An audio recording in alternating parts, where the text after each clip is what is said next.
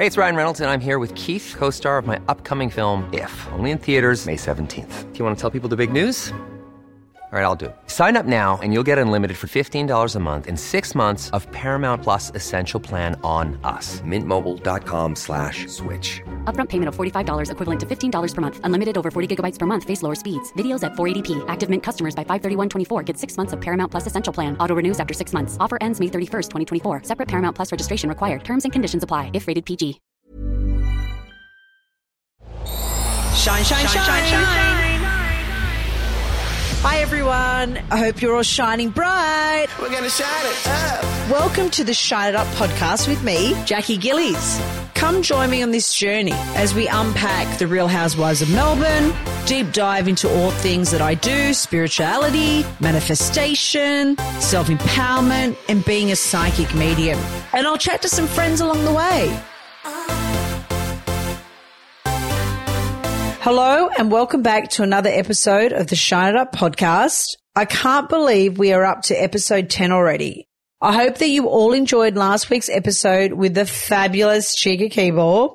So what's been happening this week for me? So much. So I'm sitting here, my babes, I can hear them crying, but Ben's taking care of them as I'm doing this podcast. My mum and dad are still here living with me because I just need the help. But I had a girlfriend come down from Sydney and a couple of other girlfriends locally and they were all like, come on, we're going to take you out for dinner. And Ben was very much like, I think you should go for dinner. I think it's good for your mental health. I think you need to get out. It's been six weeks already. And I was like, oh, I don't want to go anywhere. I wasn't feeling 100% good about myself emotionally and physically. That was just my feeling because I feel like I've just been in tracksuit pants all day, every day, you know, looking after the babies because it's been all about the babies. You know, my stomach still hasn't gone down. It's not about being vain. It's just about, you know, where you feel the best within yourself. And for me, you know, I'm still feeling like, and it's only been six weeks. So, you know, I can't be so hard on myself. But when you go out, you want to feel your best. And I just, even emotionally, wasn't feeling my best because of the sleep deprivation and being tired. So I took Ben's advice and I went out for dinner on Saturday night. And I have to say, I'm so glad I encouraged myself to get the heck up, get my makeup on, get my outfit on, put some music on, and actually got myself ready and I got up, shined up and I went out for dinner. And I have to say I had the best time and I even hit a little nightclub and had a bit of a um, little dance to some R&B, to some Salt-N-Pepa. Push it up, push it, but push it real good. It was like old school, man. I was loving myself sick and I felt like it really made a difference for me emotionally, getting out, being with my girlfriends, having a laugh, talking about all the things that you talk about, when you're out having the best time, your families, your babes, and just getting some really good advice from my friends, you know. I have to be honest, I felt very guilty about going out and I never thought that I'd feel like that, but I did. And whilst I was out, I was messaging Ben about a million times and he was like, just enjoy yourself. The babies are sleeping. Everything's fine. But I felt like I was 70% there with my girls. And I felt like the other 30% I was still back at home thinking, oh my God, I hope Bonham and Rocco are, are just okay. And, and of course they are, but it's this mum guilt, man. I never knew that existed right until I gave birth. Now I know what all you mothers and fathers are talking about now. So my advice to women out there is don't feel guilty or try not to feel guilty when you're out. Try enjoy the moment when you're out with your friends because we all need that. We all need to feel like ourselves again. And um, just doing little things like getting my makeup on, getting myself ready, doing something for me just for me made me feel really, really good. It made me feel happy. It made me feel like I'm still here. I know that sounds weird, but that's what it felt like. Jack is still here. And actually, my girlfriend made a point. She actually said to me, I can't believe how quiet you are. She goes, you're usually the superstar of the, of the nights out. And she goes, you're so quiet. I said, I know. And she goes, but that's okay because she has two children and my other girlfriend has two children and they're very much like, this is what happens. We've all been there. This is your first night out. We get it. I have to say, I enjoyed myself. I even stayed out till one o'clock in the morning or just before one. But to be fair, I didn't leave till late because I wanted to make sure that Bonham and Rocco were, you know, nearly down. So I actually feel like it's important for us as new mothers and not even just being a new mother, even, you know, important for you to have your time and prioritize self care for yourself. Because when you do that, I feel like you're a better mother, you're a better lover, you're a better friend. And so I found it really, really, really good that I did listen to Ben and I'm glad that I did. And my night out was amazing. I, I really enjoyed myself. I really did. Bonham looks like Ben and Rocco looks more like me. Bonham's feet look like little Benny's feet and Rocco's feet looks like my feet. And every time I see their little footsies, I'm like, oh my God, they're so cute. But Bonham has this like look and almost looks like this angry frown look every time he feeds. when he gets up and he goes, ah! and I'm like, come on, little cutie pie. There's nothing to cry about. And then he just kind of calms down and it's really funny. And sometimes when he's like having a little cry or a little, I don't want to go to bed, Tanty, I put this song on and I kind of move around and it's called Viel Mundo. You know that Yo Bebo Vodka, the electronic song? If you haven't heard it, you've got to listen to it. And I'm telling you, when I bop around the bedroom, because I love music and I love dancing, he kind of just goes boof and goes back to sleep. I'm like, oh my God. And he goes, Jackie, that's going to wake them up like we're at a nightclub, but it's not. It's like could be two o'clock in the morning and I'm, I'm pumping this song, man, going around the room, boom, boom, boom for about a few minutes and then he goes to bed. So it's really cute. And Rocco, Rocco's, he, uh, it's actually Rocco. I say Rocco. That's, that's the way we pronounce it. But I know eventually everybody will end up saying Rocco. So I go between Rocco or Rocco. So anyway, with him, He's more chilled. He just goes to bed straight away and he's more chubby ah, and he's like, got these little chubby cheeks. So cute. I have to say you, I am starting to see these personalities in his going. He's like, I'm like, oh my God, his going is so cute. But I will say, going back to my night out, I'm one of these ladies that doesn't like to sit around talking about my babies all night long. That's me personally. I put myself in other people's position and think, God, if I was out for a night out and I don't get to go out much, I don't want to be sitting around talking about children all night long. No, boring. No, I want to know what's going on in your lives. Tell me everything. And that's how I feel because if I was, you know, out for dinner and that's all somebody talked about just all night long, I'd think, well, God, like, okay, I get it. Got beautiful babies. They're gorgeous, but we don't need to talk about that for six hours long. So I'm not one of those people. So when I was out and everyone's like, how's the babies? Like, look, they're beautiful. Here's some photos. Now let's get to you. What's going on with you? Because I always find it's always important to ask the other people that you're with, what's going on in your life and, you know, discuss them a little bit. So yeah, so there is a bit of change of personalities with my little babes and, um, I'm starting to see that slowly. Oh, I got lucky. They slept for four hour interims last night and the night before and the night before during the night. So I was like, oh my God, can you hear them in the background? I was like, Rah! Ben's over there reading them a book. It's so bloody cute. Oh my God. What else has been going? You know, um, how's the changing? Oh my God. I just, man, when they do those diarrhea shits, I just go, oh my God, quick. Let's get real. Oh my God. It's like, how can little babies produce so much diarrhea? when they do their little kakas, which means poo in Croatian, and they just like look up at you and you're cleaning it. And sometimes I'm like, please don't keep kakaing when I'm changing you. But it's, it, it cracks me up because Ben's such a pro at it. I'm not saying I'm not a pro at it, but it's just like every time you see, every time I see their little, their little poos, I'm like, oh my God, that big's come out of your small little body. Oh my God. And I actually, do you know what? When my girlfriend said to me, she goes, you'll always have mummy guilt. She goes, I don't think that ever goes away. And she goes, you've just got to do things that, you know, make you happy sometimes once a month or once a week, you know, whether that's going for a walk on the beach, just by yourself, right?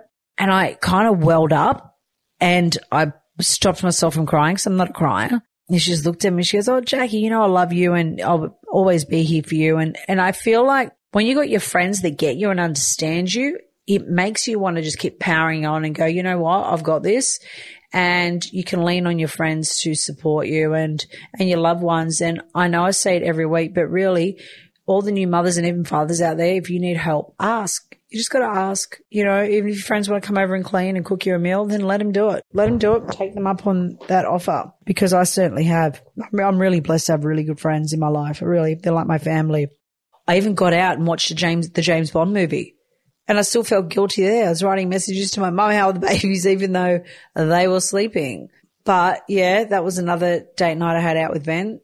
Went had a sneaky movie night and I got the 840 session, PM session, because I thought if I get that session, then the babes will be down, Bonham and Rocco will be down and I won't have to feel as guilty that they're up with my mum and dad. So yes, I feel like I'm slowly just, you know, taking one day at a time, but slowly making myself social again. Actually, tomorrow we go to the doctors for their injections. They're six weeks injections. I don't know how I'm going to feel about that, but you know, I don't like seeing them cry. When they cry, I'm like, oh, don't cry. You know, you give them a little cuddle. So I might just say, Ben, you might have to just hold the babes while they get their little injections.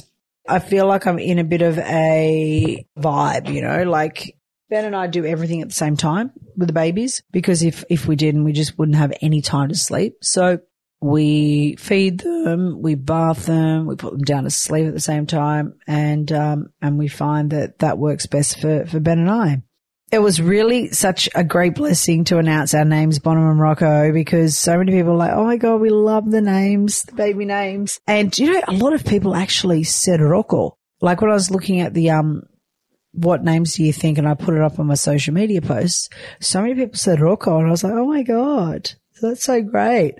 Oh, I'm always tired. Does that ever go away? Apparently not for 18 years. I actually feel glad that everybody knows Bonham and Rocco's names. Everybody has been so supportive of those names and everybody loves them. And, and really, those names do suit our little babies. Do you know the babies look like little cabbage patch dolls? They look so bloody cute. I feel too, I've, I get a lot of messages from a lot of ladies and please don't think that I don't read them. I mean, I do read some because I get thousands of messages and, you know, between you know, looking after the babies and trying to read messages, it sometimes can be hard, but I do get through them. And I have to say a lot of messages have been so positive. A lot of you ladies out there and even some of the hubbies have re- reached out to me and said, Jackie, because you've opened up about your IVF journey on the Real Housewives of Melbourne and your miscarriage and what you went through, it really opened up the conversation for our families or people at work. And that makes my heart sing, man. When I get those messages, I just think that is so amazing. This is why I wanted to do this podcast to open up the conversations of all things, of all subjects. And I feel that, and I'll say it again, any person that's gone through IVF knows it's not an easy journey and knows that it's very emotional and you have to have support when you go through that because if you don't, it can be really, really difficult. So when I receive those beautiful messages on my social media, Jackie, you're inspiring me to open up and, and speak my truth about my miscarriage or the IVF I'm going through. And it makes me feel better and it gives me hope and it keeps me going in a positive way. So that makes my heart sing. So keep those messages coming. And a lot of you are saying that you're loving listening to my podcast and what I've experienced and that a lot of you have connected with some of my experiences and that makes my heart sing too. And I feel like once that conversation's open, the only thing that can happen from there is great things for us as women and men moving forward in whatever capacity or whatever it is that we're actually doing, whether it's IVF, whether it's in relationships, whether it's things we've experienced, the hurt, the pain, the fear, the excitement, the happiness, the joy. You know, it's all part of what we're here as human beings to, to go through. That's my belief. You know, I don't think I shared this, but when I was going through IVF, you know, I talk about manifestation a lot with my guests and I've been a manifester for a long time and I've been doing vision boards for a long time and, and I do a lot of creative visualizations and I'm a believer that your thoughts create your experiences. At the beginning of IVF, I bought this little jumpsuit that said two peas in a pod. It's like a little baby jumpsuit.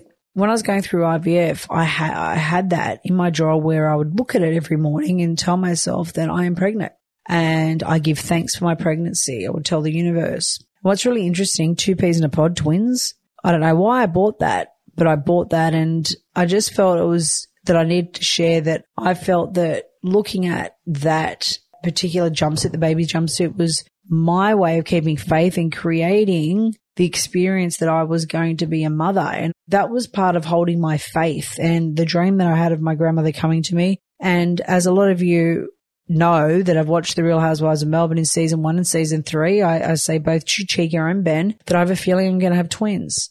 And that was years ago. And so it's just sometimes like crazy when I look back at all the things I've created. But yeah, I just wanted you guys to know that that's what I used to do. So when I was sad and when I was a bit down and out, I would pull out that little jumpsuit, and look at it and keep my faith. I've been trying to watch Invasion. I've been trying to watch the rest of the show C. I'm still watching the Ultimate Girls Trip Away, which is cracking me up, but I really don't have much time for TV because when I sit down, listen to this when I sit down to actually watch something, I hear a ah, and I'm like, that's my little bottom Morocco. And I'm going to get back up. Mate, I don't need to go to the gym because the amount of times I'm up and down, up and down running around. Oh my God. Oh, I could tell you guys something, right? This is just a thought that came into my head because I know a lot of you women will appreciate this. So, you know, when you go in, any person that's having a cesarean or even if you're having a natural birth, and I was told by some of my friends that when you give birth, you know, the nurses will come in and they literally will grab your nipple and, you know, latch your baby onto your nipple and say, now you need to feed your baby. And I was so wigged out by that that I was like, nobody's going to grab my boob or my nipple and tell me that the baby's going on the breast without my permission. Do you know what I mean? Like it just, this is before I had babies. So, you know, I had all these thoughts running through my mind. It was so funny. I remember this when I came out of um, the theater, I was so tired because the drugs that I had received and, and they were talking to me and I couldn't feel my legs from all the drugs they gave me and, and I was just in another bloody world and I was like trying hard not to fall asleep but I was falling asleep thinking, oh my God, like they're going to make me try and breastfeed now and I just can't literally get up. But they didn't do that because they knew I couldn't get up. Anyway, so one of the nurses comes over, midwives, and she goes to me, so do you mind if I grab your boob? And I said, you won't be grabbing, no, do not grab my nipple, do not grab my boob. We're not doing that. By the time they wheeled me up to the, um, to my room, I have to tell you that it was almost like I didn't give a shit about having my boobs out, somebody helping me latch the baby onto my nipple. And I never thought I'd be like that. But really, it is funny that everything that a lot of the ladies have said to me once you give birth, there is no modesty. Your boobs are out. The pumps are out. I literally walk around my house and think, oh my God, bloody hell. I hope the neighbors don't see me in my underwear pumping, trying to breastfeed, doing this and doing that. And that's my everyday, everyday existence. And I've got to a point where I don't give a shit who sees me. so let's get to the Real Housewives of Melbourne. Sunday night was episode eight of the Real Housewives of Melbourne. So I'm just going to get straight to the points here. Okay, straight to the points, the points that I enjoyed. The thing that I absolutely adore is Janet Roach's tea ad. Raw Essentials tea ad. Listen, I was in there living my best life. I can't wait to see the end product because doing this tea ad, I would do anything for Janet Roach. She's my best friend. I will support her in every way as she supports me. And I really had a lot of fun doing it. But the best bit is we're all going away for a girls' weekend away to Janet Roach's beach house in Flinders. So I remember when um Roachy said, look, let's all do a girls' weekend away at my place. And I thought, oh my God, how's this going to go down? There is going to be arguments and nobody will be able to leave anywhere or go anywhere because there's no hotel rooms. To get back to anybody's place, if anybody got into an argument, is like two hours. So I thought, oh my God. But you know what? I had the best time and I had the best room. So we all know I'm Janet's bestie and she's mine. So of course I'm going to get the best room and I'm the pregnant woman, man. So Roach gives me the best room. We arrive in Flinders for this weekend away. I felt the energy was good, really, to be fair. And it was a really good weekend. Nobody argued. Nobody crapped on. Like we all just had a really good girls fun night. Oh my God. But the, I have to tell you, like the more tequila these women drank, and because I was the only sober one, it was almost like, ha, this is hilarious. I actually enjoyed waking up with no hangover and everybody else had a hangover. Kyla, oh my God, there was one point she was just a total mess, man. She was in the toilet spewing up. I'm thinking, what happened to you, champagne dame? oh my God. You can't keep up, girl. Oh, you know what else? We all ended up dancing on Janet Roach's, um, coffee, not coffee. Oh, we did do it on, on the coffee table as well as the dining table. And I'm thinking, oh my God, if her partner sees this footage, he's going to go off because their table is a very expensive one. But we're just, oh my God. And Simone, she was bloody diving in like she's diving in the pool. Oh, it, it threw down the bloody slippery slide. It was hilarious. So we had a really good weekend. And I tell you what I really liked, seeing the end result of the tea ad. The Raw Essentials ad, seeing that, I was like, listen, I've got a speaking part. And so did Gamble. The rest of you didn't. No, well, don't get cut. Beautiful Gamble's music video. I absolutely adore one thing about Gamble, and that is that she follows her dreams. I'm a believer no matter what age you are, where you're at, what you're doing in your life, you should always follow your dreams, and it's never too late to follow your dreams ever. And the one thing that Gamble always does is she always does things that's going to make her heart sing or she'll make an effort and be, she'll be passionate and committed about things that she really wants to do in her life. And one of those things that she loves to do is music. And her music clip that you'll see, Barrenjoey Road, which is about going to her grandmother's house back in Palm Beach and really enjoying those memories. And I have to say that Gamble, it was so sweet to see her so raw because she was so nervous about her live music launch and she did a really good job. And guys, you should get on Apple Music and have a listen to her song. It's actually a really beautiful song. But I will say I did have a gut feeling that something was going to go down. And look, people can say, Jake, you were watching a show. Of course you're going to have a gut feeling. No. What people don't understand is when we go to the shoot, we've got to get mic'd up. And I had no idea that Roachy, Janet was having a conversation with Simone, and I had no idea that Simone and Kyla had had a previous conversation about Janet and this whole thing about Janet rummaging and going through Angela's apartment that never happened. I have to say, I actually felt nervous. I remember sitting, getting mic'd up, and I said to the producer and, and the guy, um, Benny, who's a really good friend actually. He's a he's the mic guy that mics us all up. I've known him for years since I started the Real Housewives of Melbourne. He's become a firm friend to Ben and I. Anyway, I said, something's going to go down, man. He goes, really? What do you reckon? I said, I can feel it. And I said, it's got something to do with Kyla and Roachy. And we knew nothing. So you got to understand, we knew nothing. We don't know what's going to be said, what's going to come up. And so when I walked into Gamble's launch. Janet just had walked in. I didn't have time to really speak to her. I was like, Hey girl, how are you? She's like, good. And she grabbed herself a drink and we're listening to Gamble's launch, which was absolutely amazing. Gamble did such a great job. Yeah, and it was just nice to see Gamble in her element. And after Gamble had actually sang her song, I didn't know that this conversation between Simone and Janet had taken place. So when we all sat down afterwards at the table, I could feel the energy there. Something was going to go down. I could see Janet's face like shock horror. And even when I saw the um, episode of Janet when she was being told by Simone that Kyla had inferred that she had broken entered into um, apartment, that never happened, by the way. Drop the mic, never happened. You could see the shock horror of Janet Roach's face. Absolute shock horror. And in the whole time I've done The Real Housewives of Melbourne, never seen Janet so shocked. That's legitimate when it all started kicking off, I didn't even know that conversation took place. I didn't even know that things that Kyla had said to Simone had even been said. And so for me, that reaction of mine, I was in shock because I was like, are you serious? Are you actually implying that Roachy was going through people's houses? Like, what the fuck? This is next, next level, man. And for me, I was like, this is just gone, how, like, it, it's just gone next level.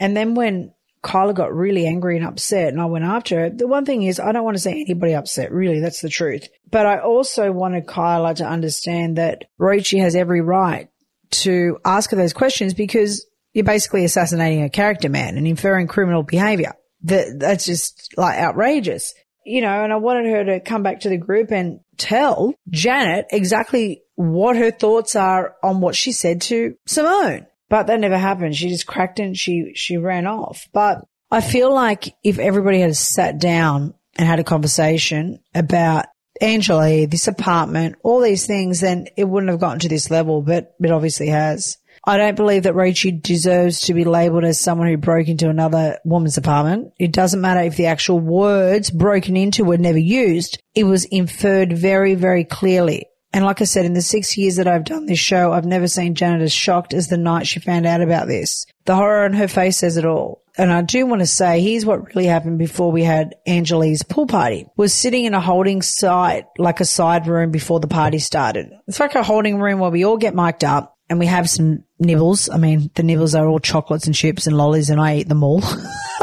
you should see me. I'm like sitting there going, just give me the chocolates and lollies. I never eat so much chocolates and lollies than I do when I'm filming. Or maybe I do in my everyday life because I do love chocolates and lollies. Anyway, so I was sitting in a holding side room before the party started. And at the time, Janet thought we may have been in Angelie's apartment and she asked me if that was where we were. But I said, no, this is just a holding room. There was a cupboard in there and she opened it and she had a quick look inside. That was it. That's all she did. She didn't go around looking for things and she wasn't rummaging around. I'll keep saying this over and over and over because that's the truth. I don't know why it's gone from us being in a holding room to Janet being in Angelie's apartment. And why would Kyla tell Angelie that? That's where my headspace was at. In the episode where you actually see Kyla visit Angelie at home, you can clearly see Kyla didn't think the cameras weren't showing what she was saying to Angelie under the breath. And this is what I really want to make very abundantly clear. You can also hear Kyla say to Angelie and infer Janet was in your house. And Angelie, and Angelie says very, very clearly, no, she wasn't. And Kyla says, yes, she was. The point that I'm trying to make is that Angelie knows that Roachy wasn't in her apartment, but for her to want to go and get video bloody security footage, that's because a maid inferred that the woman was in a house when she clearly wasn't. And, and I think that is why Roachy is so angry. And then Kyla walks off and you don't get to um hear why she said it. oh my God. And I'm bloody shock horror trying to chase bloody Kyla, pregnant, mind you, rubbing my belly, looking like a Buddha. And that's that. So, like I said, I think that if everyone had just sat down, had a conversation and said, this is what I think, this is where I'm at, this is what I believe.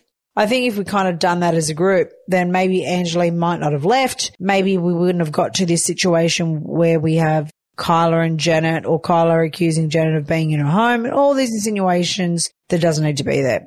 So you have to keep watching the Real Housewives of Melbourne to see what else unfolds, my friends. That is my recap for the Real Housewives of Melbourne and my thoughts on this week's episode. Next week's going to kick off too because next week's my podcast, boys and girls, my, my live podcast with Julia Morris.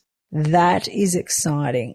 So you guys will all have to tune in. So this week I am joined by the beautiful and iconic international superstar Michelle Branch. So Michelle and I met through my gorgeous husband, Ben Gillies. Ben was writing some music with Michelle Branch. We went to the States and I've known her for quite a few years. Michelle is one of the most humble, gorgeous, beautiful people you'll ever meet. And I felt like I really wanted her on my, on my podcast just so she could talk a little bit about her life and how she got to where she got to. But I'm so excited for you guys to hear our chat. Michelle is so spiritual and has so many interesting stories about how synchronized events have played out during her life. We're going to shout it up. Hello, Michelle Branch. Welcome to the Shine Up with Jackie Gillies podcast. I'm so happy to have you on my show. I love you so much. Like, so much has happened since we've actually seen each other physically. You're pregnant with baby number three and I, I, just adore Owen and Rhys. And now I can't wait to see the third child and what's going to happen, boy or girl. You know what? I got a call today from the nurse. They did the genetic testing and they said, everything looks great. And we know the gender. Do you want to know? And I was like, no, I don't. And she was very cheeky with me. She's like, well, if you change your mind, I know what it is. And I was like, don't tempt me. This is my last baby and I have a boy and a girl. So I just want to be surprised and enjoy this last Aww. little surprise I can have. When I was pregnant with Owen and pregnant with Rhys, I had to know. And for some reason, this time I'm just like very committed to not knowing. well, so ask me, ask me like in a few more months. I don't know. Patrick seems to think that I'm not going to make it, that I'm going to cave and want to know. So My we'll psychic see. vibe is you're going to want to know. Does Pat know? Pat doesn't know. No. I reckon he's going to want to know too when it gets closer.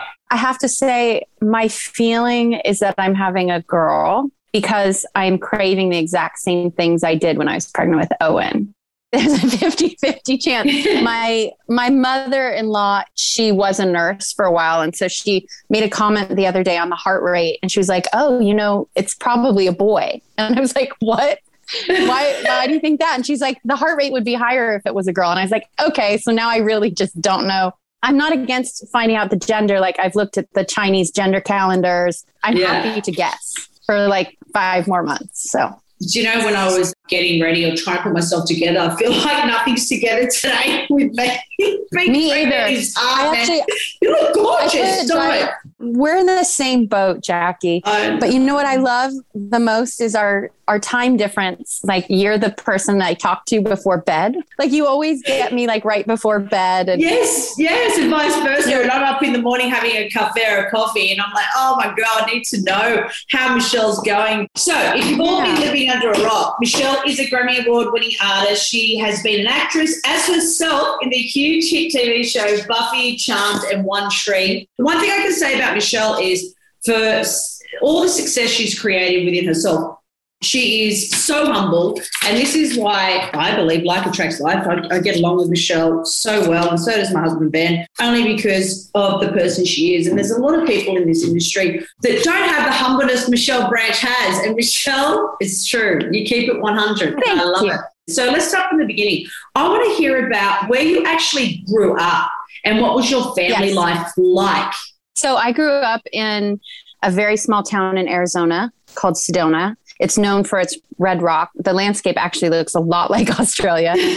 My father's a plumbing contractor. My mom was a stay at home mom and managed restaurants. And I basically just started singing as soon as I could talk. I was three years old and just singing. And I'm interested in your reaction to this. My mom is Dutch Indonesian and she had a like long lost cousin or someone visit from Holland when I was really small. Me and my little sister Nicole were always putting on pageants and stuff and singing and entertaining my parents' friends when they were over. And one of the friends that was there with my mom's cousin claimed to be psychic. And he told my mom when I was about six years old, he said, Your daughter's going to be a famous singer. My mom was told that when I was young, but I just, I was always singing. Yeah, you know, when you asked for my reaction, as soon as you started the story, I just knew it's the angels talking via this person. Like, really, they knew where you were headed and the energy just followed through. I mean, to wake up and be born and start seeing at the age of three, it was already innate in you. And as I kind of focus off because I'm hearing messages about you now, I just feel that there is no such thing as coincidences. And I feel that this is your life's purpose. And that purpose has become or instrumental to inspiring other people. It wasn't just about your, you, it was about being bigger than you. And I think that, not I think, I know because I've been around your energy and I've, you know, hung around you personally over, you know, when I've come to the States. And I just see how many people just kind of flock to you. And when you start talking, you really do inspire people and you don't even know it. Oh, Did you know that you wanted to be a musician? Like, when was the moment? I feel like the universe was already moving things for you, but when was the moment you went, this is what I need to be doing? I have a very vivid memory of being in the back seat of my mom's car, and she had a girlfriend in the front seat, and they piled their kids in the back, and Fleetwood Mac song came on. Thunder always happens when it's raining. And my mom and her friend were singing it along to the radio and turning it up. And I remember listening to it in the back. I had to have been about five years old. And I was just like, this is the coolest thing ever. I listened to the music, I was listening to the words, and my mom and her friend were talking about how Stevie Nicks is from Arizona. And I think for any young girl to know someone that they admire is from the same place they are is really inspiring. And yeah, just from the time I was young, I just, it's all I wanted to do. I just love that because I always I always look at and when I do the reason I started this podcast is because I feel it was a natural extension for me to be able to talk to people that have attained success, but how they've attained it and how the universe has made things happen in their lives, like synchronized events, in order to, you know, become who they are, but also how that inspires other people. And so it's almost like within that energy, you knew even from a young girl that that's what you wanted to do. You felt the energy of the music. You were singing from a young girl, you know, listening to Fleetwood Mac in that moment of being the age of five. It's almost like something resonated within your soul. What was the big break for you? So I I asked for a guitar for my 15th birthday, 14th birthday. And I had originally asked for piano, and my parents said, no way, we have no room in our house for piano. They're so expensive. It's like, Yeah. you're probably going to take it up for a week and then, you know, quit. We're not going to do this. And I kept begging and begging and begging for a guitar. And it happens that my mother's father played guitar, and his guitar was passed down to my uncle. And my uncle said, Hey, if Michelle's interested in guitar, I'll let her borrow mine. for a while. And if she's serious at it, you know, then we can talk about buying a guitar or whatever. So that was kind of that was the agreement my parents came to was like if you are serious enough with this like we can yeah. talk about buying you a guitar yeah. so my uncle gave me his guitar with a neil young chord book a cat stevens chord book and you know i'd never played guitar before and i locked myself in my bedroom and and i knew these songs in the songbook so i just tried to learn them as well as I could. And my parents say that like two weeks after getting the guitar, I came out in the living room and said, I want to play you a song. And I said, okay, you know, they mute the TV, like, okay, Michelle, what do you want to show? I started playing a song and they said, wow, that's really good. What song is that? We don't recognize it. And I said, I wrote it. It's the song I've, I've been writing. And they were like, wait, what? So I just immediately started writing songs and I was always making songs up in my head before I knew how to play an instrument. I remember sitting on the swing at school when I was a young girl and just yeah. making up songs in my head always. So at that point, I just became so completely obsessed with learning how to play guitar, writing. I hope my daughter doesn't hear this because I don't want her to get any ideas. She's a junior this year in high school. I convinced my parents to let me leave high school basically staged a, a sit in. I one morning my dad came to wake me up for school and I locked my bedroom door and I told him I wasn't going to school, that I had to work on my music, that school was a waste of time. And my dad was very frustrated with me. And that night at the dinner table, he just turned to my mom and he said, You know, why does she have to go to school? and that was my victory moment. My dad is such a sweet guy. He's a dreamer and he said, Life is so long and miserable if you're not doing something you love. And so we looked into options for me to go to art school. We lived in a very remote area. There was nothing like that. So we came to the conclusion that I could go through correspondence courses, like basically homeschool cool. through a university at home, and it would allow me to focus on music. So I quit high school and did school that way and it allowed me to work on music. And immediately I started kind of putting my own little album together of demo tapes. And uh, I got a call one day. This is the goosebumps, my love. well, I'm laughing. I'm laughing because you said things aren't easy, and I was like, "Well, this, you'll hear." Yeah. Hiring for your small business? If you're not looking for professionals on LinkedIn, you're looking in the wrong place. That's like looking for your car keys in a fish tank.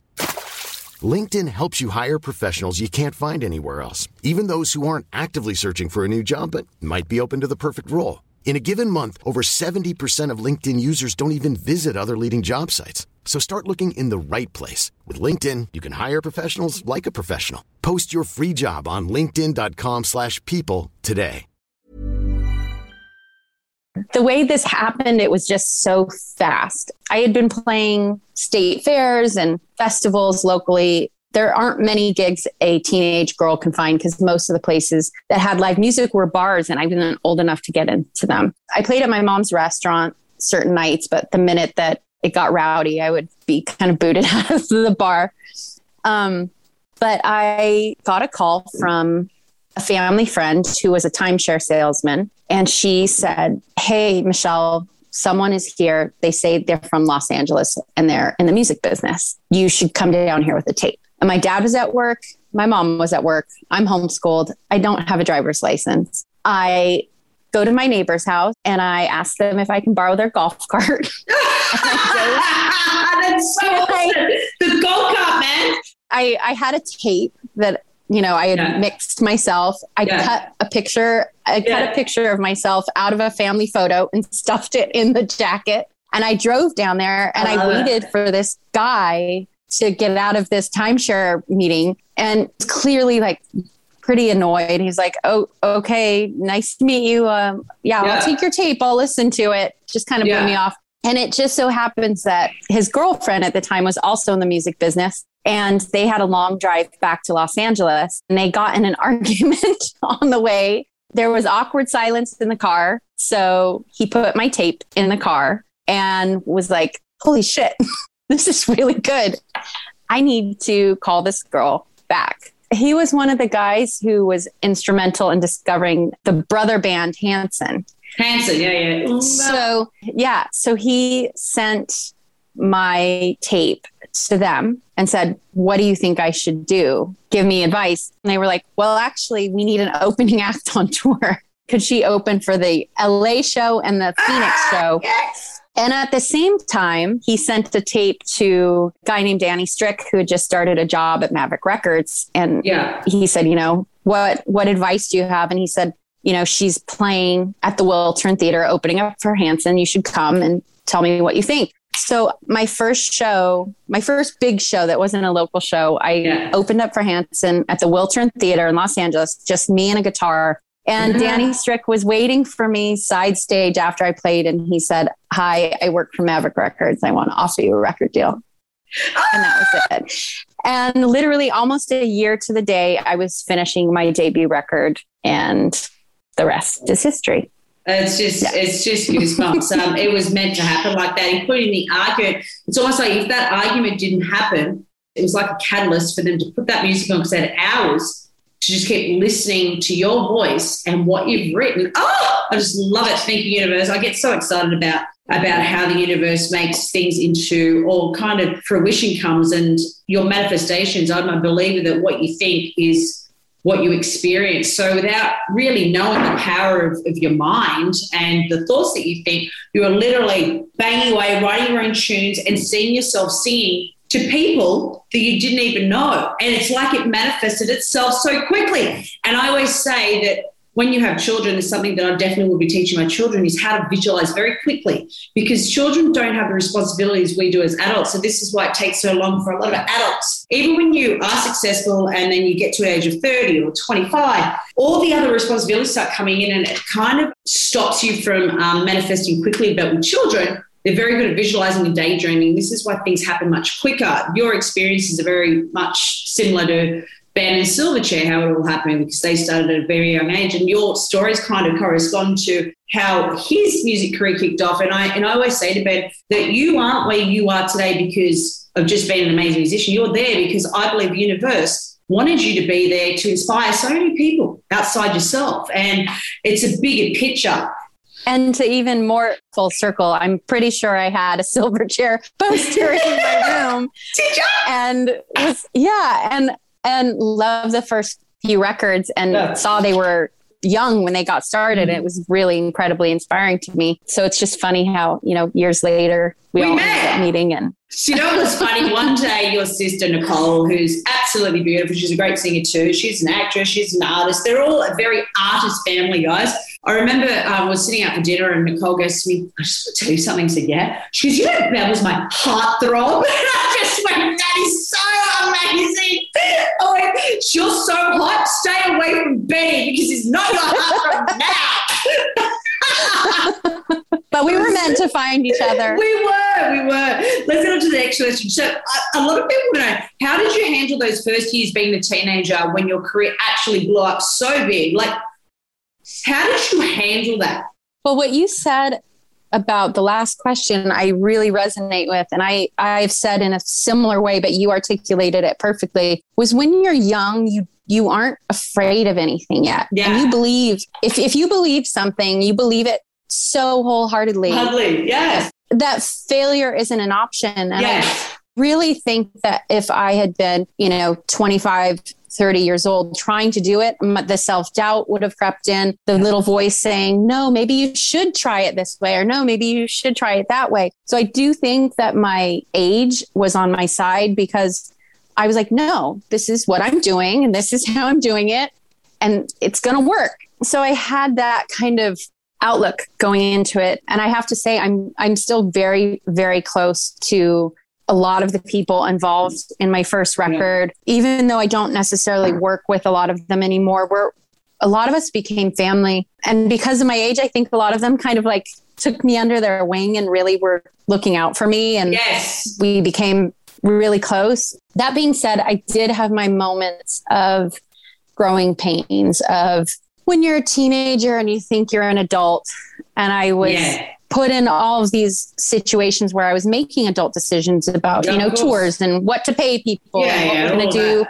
but then you still are a kid. And it was like a rebellious teenager Mm-hmm. phase, I think, but on a much bigger scale. And then you add in like exhaustion from traveling internationally and never having a day off. There were hard moments. And I think I, the way I rebelled was I got married really young. I ended up meeting my first husband, Teddy. He was my bass player in my band. Yeah. He was 19 years my senior. Nobody approved. I mean, nobody. The of course call- they didn't. Like they would have been old school, like the adults. Like, do you think you're doing? Bye. so everyone lost it when we were dating and when I told them it was serious. And I mean, I got calls from people like my publishing company, at my record, company, company, like, of course you this did. isn't good. Like, you're jumping in too fast. So, of course, what did that make me want to do? Sure. Jump in even further. Oh. So we ended up getting married and having my daughter Owen. And I remember how well that went over when I told the label that their Wow. teen artist was Is pregnant.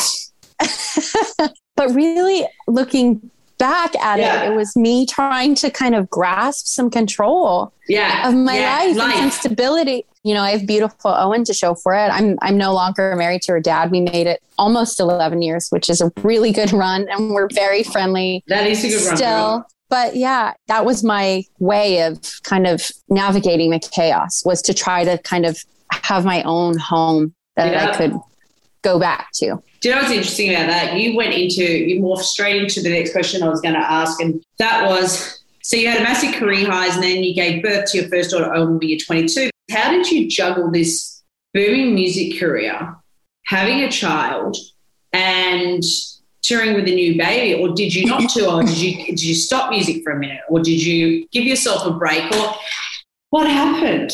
I found out I was pregnant with Owen two weeks after I'd finished a record, a side project record of a country duo I had called The Wreckers. It wasn't planned, but as you know, everything happens completely for a reason. Yeah. And because I was pregnant with Owen, our record got pushed back.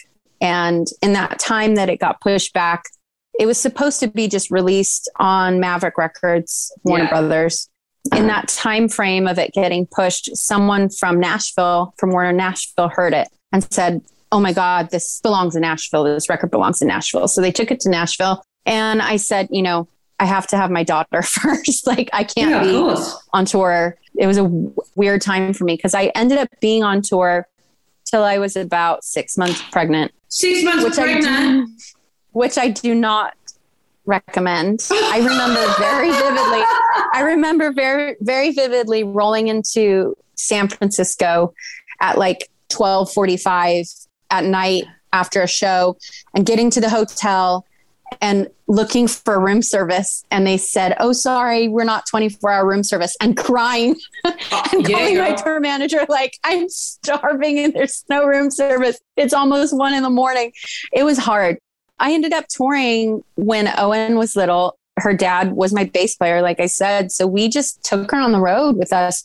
And she really grew up on the road. She lived on the tour bus on tour with us till she was probably like four years old Sure, loved it anyway, you know? she loved it. I mean, she saw so every town we would go to, we would go to a museum or a- Yeah, yeah. an aquarium or have all these activities, and and it helped me. Usually, when you're on tour, you you're so exhausted, you end up sleeping all day till sound Yeah. check. You go, you play the show. You don't really see the towns you're visiting, and having Owen with me really opened a new window. If we would get into a town, and I would actually be I w- wasn't keeping rock star hours and I would be up and with her and exploring the town and So it You know, forced you to, um, to make that balance, yeah? Like, when I say Yeah. balance, like to have that rest, hang out with your child without having to sit up all night long and drink or, you know, yeah do you know what I mean? So it's kind of pushed you, it pushed you to um, do what you have to do. So moving forward, I want to know how you manifested your amazing husband, Patrick Carney, who is also the drummer for Black Keys and co-founder of the Black Keys, and who doesn't love a drummer? I mean, hello. But how did you I manifest know. him, girl? Like, you and I you and I have figured out the drummers are the best the best have. ones in the band they are. They're the ones that drive it. Tell me everything. How did you manifest Pat? So the weird thing about Patrick is we were in the same place at the same time so many times before we actually met. He was signed to Warner Brothers as well. And so there's pictures of us. It's the same Grammy parties and we had all the same friend circle. Well, these are different spontaneous times. Different spontaneous times. And he and he was married twice before. Yeah. When I first met him the very first time, he was married to his ex-wife Emily. I was married Yeah. to Teddy. Yeah. and we were you know at a hotel in california about around the grammys and met they were lovely and they ended up hanging out with my sister that night i had to go home to relieve the babysitter Yeah. owen you Yeah. know owen was Yeah. small and so i was like oh i can't i can't hang out and my sister ended up staying and patrick was just so nice and his ex-wife emily was really nice too and you know it wasn't like a instant romantic thought at all Yeah. and we crossed paths maybe one other time before then. We followed each other on Instagram Yeah. and knew knew so many people in common. I was working on a new record and I knew I said I I want to find someone who can be like my partner in this, like almost like a bandmate. I want a producer who is a musician and he was on my list. I asked someone at the record label I said, Hey, I want Yeah. Patrick from the Black Keys to listen to my demos. I was out a night night or two before the Grammys and Yeah. had some friends in town and we're out at a bar and one of my friends said, Hey, I just got invited to a, a party at the Chateau Marmont, Patrick Carney from the Black Keys. And I was like, Oh, really? Can I go? and he was like, very weird about it. Like I was a clinger on who was trying to go to a party I was not invited to. And I was like, no, I know them. Like I've met them Of before. course. And I was like, let me come along. I showed up and Patrick had just broken his shoulder, crushed his shoulder in a body surfing accident. So he was he was sitting in the corner, kind of everyone around was partying and he was just like kind of drinking a beer in the corner, like, uh and I walked up to him and I was like, I've been trying to find you. Um, I want would you be interested in producing my record? And he was Yeah. like, Really? Me? And I was like, Yeah, I love uh, the tennis record that you did. And Yeah. and would you just humor me by listening to some demos? And he was like, Oh my God, I'd love to hear it. You know, send it to me. And we ended up chatting like the whole evening. We started making a record. I was dating someone Yeah. at the time. One day, Patrick was like two hours late to the studio. The engineer and I were like, What is something wrong? Like, we're calling him. We're like, Oh God, I hope everything's okay. And he showed up late to the studio and he arrived and he's like my wife says she wants to get divorced and and I'm sorry we got in like this massive fight. I went home and I broke up with my boyfriend that day. By the end of the record we were dating. So I remember when we were in LA and I said to you, you're going to end up marrying a musician. And I felt he was a drummer. I believe the universe, again, makes these things happen so you appreciate the, the soulmate that came for you. And the, you know, like in looking at the synchronized events, you have that vibe that you wanted Pat to produce your, your song. You wanted to find your soulmate. And I remember that so Yeah. clearly. You had written down the things that you um, wanted in a relationship and you were very forceful to the universe that I want somebody that's going to love me for who I am. It's not judgmental, that allows me to be who I am without any jealousy, without um, any stunt with my growth. And Pat is all of that combined in one. Like he is, he allows you to be you. And that is what true Yeah. love is. Oh my God. When you found out you're pregnant with Rhys, did you just go, this is just all happening? so so you're gonna like this story. My wedding was supposed to be a year before I it know. happened. I know. I would have made that. I yeah. was we had the date reserved. The wedding was happening. It was the weirdest day. So Patrick's uncle Ralph, who was the person who inspired him the most to to start playing music, he was a successful musician. yeah. Um, he had an accident where he got home from a gig late at night and he fell downstairs and had a head injury.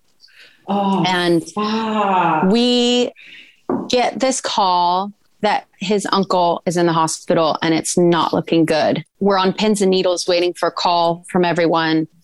And in that window, I'm like, where's my period? Uh, Oh, I'm gonna pee on a stick. Yes. And um, I peed on a stick and I was like, okay, there's a line. It's faint, but there's a line. Patrick's uncle ended up passing.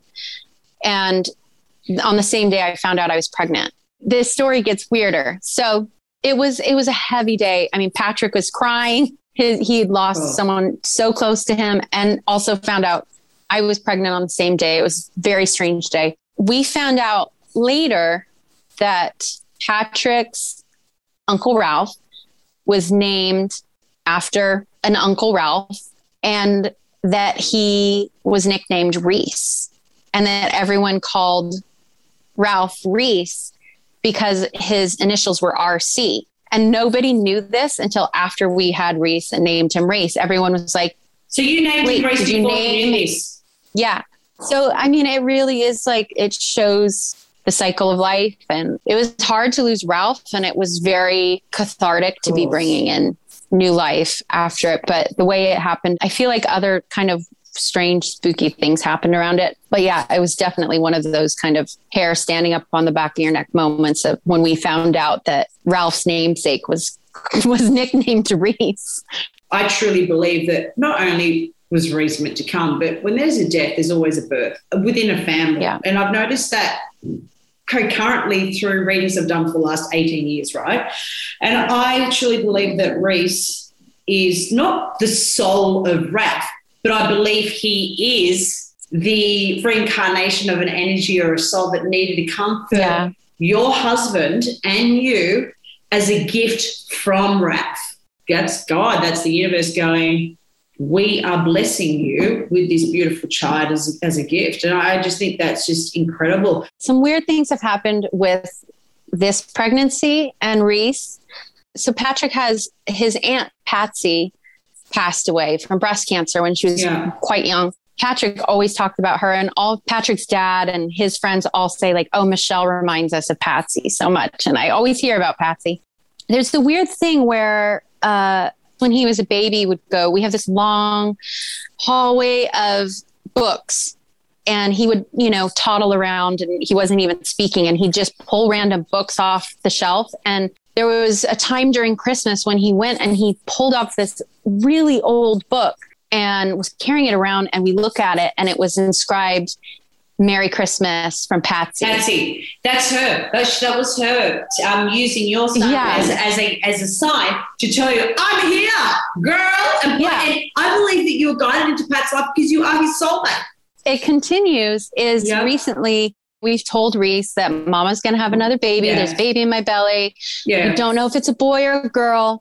I said, What should we name the baby? And he said, Patsy. The only reason I really think it might be a girl is because Rhys Rhys doesn't know the name Patsy. We don't talk about Patsy to Rhys. He has pulled that name like out of the ether and he's like Patsy. And we've heard him say randomly, he'll be, you know, playing with his toys or something and he'll say Patsy. We look at each other and literally we're like, did you hear that? Like, what- what's going on? And so I was like, Patrick, I think this might be a girl, and Patsy has something to do with it, or I don't know, reincarnated Aunt Patsy. I don't know. It's his guardian angel. He speaks to Patsy. The best gift we can give our children is showing them how to learn to listen to their intuition. Because Yeah. even when they're 20 and 30 and 40 and you know they're doing their own thing, your intuition doesn't lie. And I'm not just talking about with your life purpose, I'm talking about like, I don't know, say your son goes, I'm going to this party with something in the back of his head and he's very already in tune with his intuition, says, do not go, then he won't go. Or, you know, if something doesn't seem right, do not do it. Intuition Yeah. is the best gift that we're born with. And you just got to um, keep like honing in that with him because it's already there and it's there so Well- clearly. It's funny. My dad's grandmother was a fortune teller.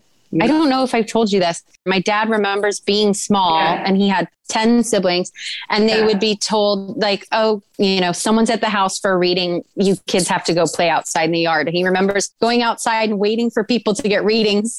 and there's there's like a, a crystal ball that has been passed around in our family. I've never seen it. I think my cousin has it. My dad told us when we were younger, my sister and I, he said, there's nothing more powerful than a woman's intuition And you need to always trust your gut. If you park in a parking garage and you get a weird feeling, if you like listen to it. And so my sister and I were told that so many times as young girls to the yes. point where we're like, okay, yeah, dad, whatever. And I do think it's so important because again as you grow up you lose touch with with that and a very strange thing happened with my son recently. We have a house in charleston south yeah. carolina and we were flying from nashville to charleston. Yeah. patrick had to work so he was going to take the the night flight. I'm on yeah. the early morning flight with my son rhys and my daughter owen. And we're getting ready to go down on the plane. It's been an early long morning. Yeah we start going down the jet bridge and Rhys says, no, mama, no, no, no. I don't want to get on the plane. Don't. I'm like, look at the plane. We're going to fly to South Carolina. He's like, don't want on the plane. Don't want on the plane. He starts freaking out. And I'm like, oh, come on, kid. Like, I can't deal with this right now. Yeah. We get on the plane. He's freaking out. I get him calmed down. We start taxiing on the plane and I hear this very weird noise. And I've flown so many times that I'm like, I was like, this is really making me nervous between my son's reaction and now this noise the plane is making. It sounded like we had a flat tire. And I turned to Owen, who had her headphones in, and I pulled her headphone out and I said, I'm really actually starting to freak out. Like, I think something's wrong with our plane, the way Rhys is reacting. And I was like, should I like ring the call button or something? And, you know, she's playing Plants versus Zombies and looking yeah. at me like I'm crazy. Yes. We get on the runway. They announce that we're cleared for takeoff. The engines start revving, and Rhys starts freaking out. And he says, I, I don't want the plane to take off. I don't want the plane to take off. The plane starts going down the runway, and then it just starts, just keeps driving, and it slows down. And we drive immediately back to the terminal, and we park. And they say, the right main brake is out on the plane. We all have to get off the plane. And some other passengers say, We rang the call button. Did you guys hear that weird noise? We rang the call button and told them something's weird. And we got off the plane and we're waiting to get on a new plane.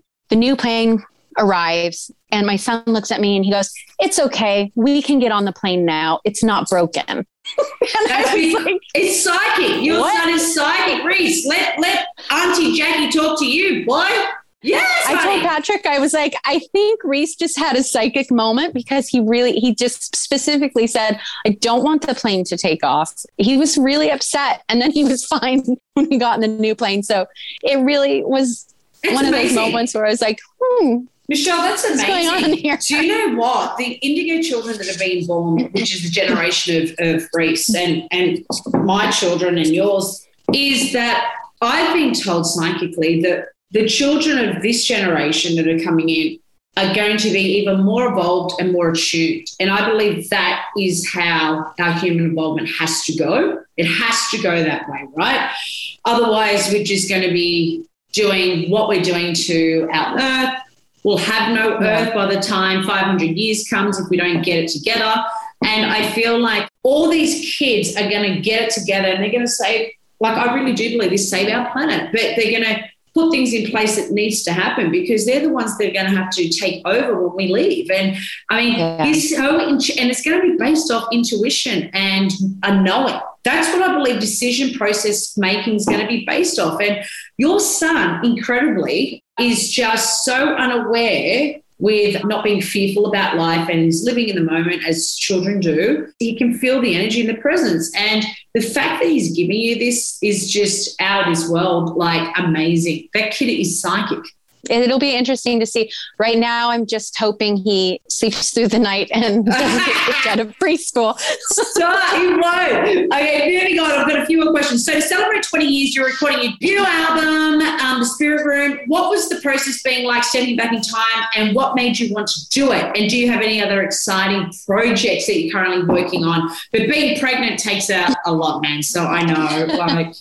Well, I knew I wanted to do something special for the 20th yes. anniversary for fans. Yes. Um, I'm a big Alanis Morissette fan, and I remember she did a special re recording of Jagged Little Pill at the 10th anniversary, an acoustic version. And as a fan, I really loved it, and that idea stayed with me. So I knew I wanted to re record the Spirit Room yeah. for the 20th. And the Spirit yeah. Room was named after my psychic granny I have a picture of her in front of the bar called the Spirit Room, and that was my album name. But um, it's been such a crazy process going back to these old songs because I was my daughter's age or younger when I wrote them and re-recording them having lived with these songs for yeah. 20 years has been it's been a trip. I hope that I hope that the people who love the original recordings as much as they do like the new twist on them. I'm releasing the first album or the original album on vinyl for the first time. Oh, that's sick. So that's I, awesome. So it's going to be the Spirit Room on vinyl, the old version and the new version double vinyl. So you'll have both versions awesome. to listen to. So that's coming out, I believe, in March. And then I have a new record that I recorded during quarantine with Patrick coming out after that. Hopefully, like, you know, I can't wait. Uh, late spring, early summer. So yeah, got a lot of have, things going on, music coming out. Got a lot of things cooking, and of course, I was like, okay, I'm gonna have another baby. On top of it, to figure out. I don't know how we're gonna tour. My husband's gonna be on tour next summer. I'm gonna have a new record out. So you need to come to Australia. Come on, Pat, make that happen. I'm dying to. Who is? Do you, what do you reckon is your dream artist that you'd love to work with? Or is there something on your bucket list that you'd love to do work wise? Like if you could work with anyone, past or present, who Gosh, would be? I have to say, I Stevie Nicks is up there as a hero, and I I've had the chance. We shared a manager for a moment in time, and we've hung out, we've sang together. She lived up to all of my expectations and more. Um, so that was really a, a pinch me moment. But gosh, I mean, I will say being 38 years old and I'm always writing music and yeah.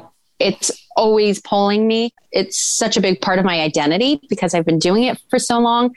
There's other things I want to do. It's just, it's about finding that something else that's creative to keep, you know, to keep it going when music, because sometimes when I write records, it's like it'll come all in kind of one piece and then yeah. I'm done with it for a minute and then I'll go months without writing. So it's just kind of about finding other things to be busy with. And I don't know what yeah. that is. And, and so that's kind of my, maybe that's my midlife crisis of like approaching 40 and like, okay, what am I gonna be doing with my time? So yeah, we'll see. I mean, I love design, I love travel, I yeah. love food, I love all the things that everybody loves. But I think I'm gonna be kept pretty busy with my kids for a minute. So okay, we'll I just, see.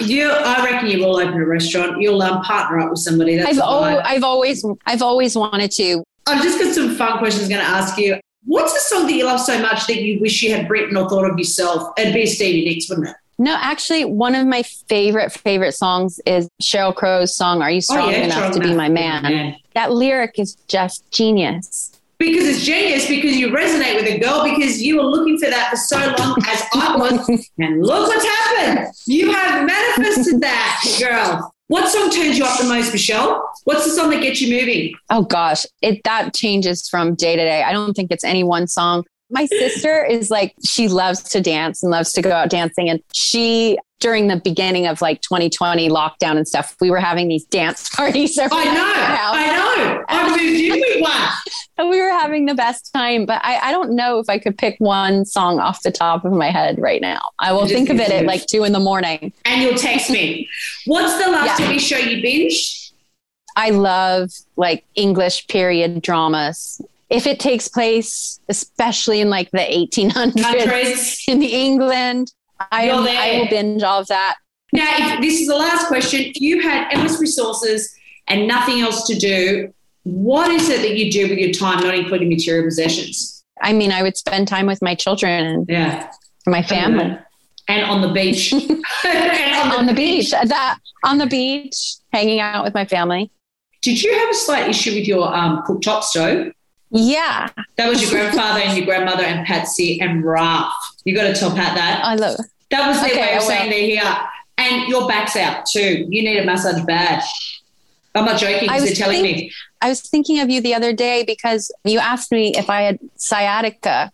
Did I? My I pregnancy, and I said that. no the other day, like two nights ago, I was like, oh my God, and something's definitely going on with you my need to get, sciatica you, right you now. You need to um, get that looked at because it's on your right hand side. I can see it around your CV joint. And I actually feel that you will do another album. And I actually feel it's going to be with um, a pop singer.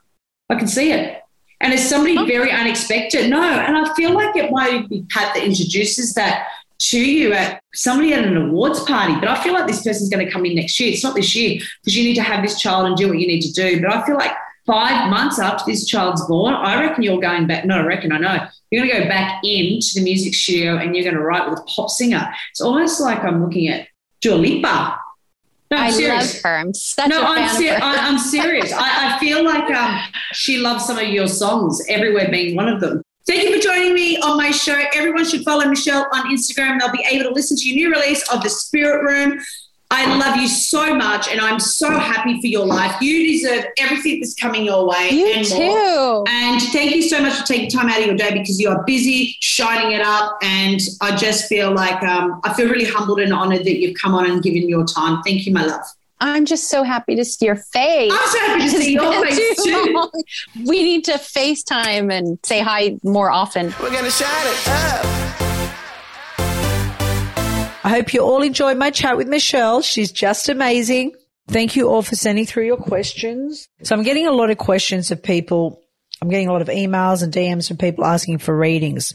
Like right now, I'm not doing readings at the moment whilst I have the new babies and doing the podcast. But as soon as I have more reading appointments available, I will let you know. What you guys need to do is just subscribe to xojackie.com. And when I do open up some readings, an email will be sent out and it's first in best dressed. So right now I'm not doing readings, but you know, um, it might change in a few weeks or next month or in five weeks. I might just say I'm ready to do some readings. So subscribe to xojackie.com. I hope you enjoyed my podcast. Everybody out there, I want you to ask me questions, things you might want me to answer, rate and review my podcast and tell me what you think. Love yous. We're gonna shine it up. Thank you for joining me on this week's episode of the Shine It Up podcast with me, Jackie Gillies. If you enjoyed this episode, hit subscribe and rate and review, which helps others find the podcast. For more, follow me on Instagram at Jackie Gillies TV and the podcast at Shine It Up underscore with Jackie Gillies. Shine It Up is proudly a part of the ACAST Creator Network. Special thanks to Rode Microphones for powering this episode. And I will see you all next week. Planning for your next trip? Elevate your travel style with Quince. Quince has all the jet setting essentials you'll want for your next getaway, like European linen, premium luggage options, buttery soft Italian leather bags, and so much more. And is all priced at 50 to 80% less than similar brands. Plus, Quince only works with factories that use safe and ethical manufacturing practices. Pack your bags with high-quality essentials you'll be wearing for vacations to come with Quince. Go to quince.com slash pack for free shipping and 365-day returns.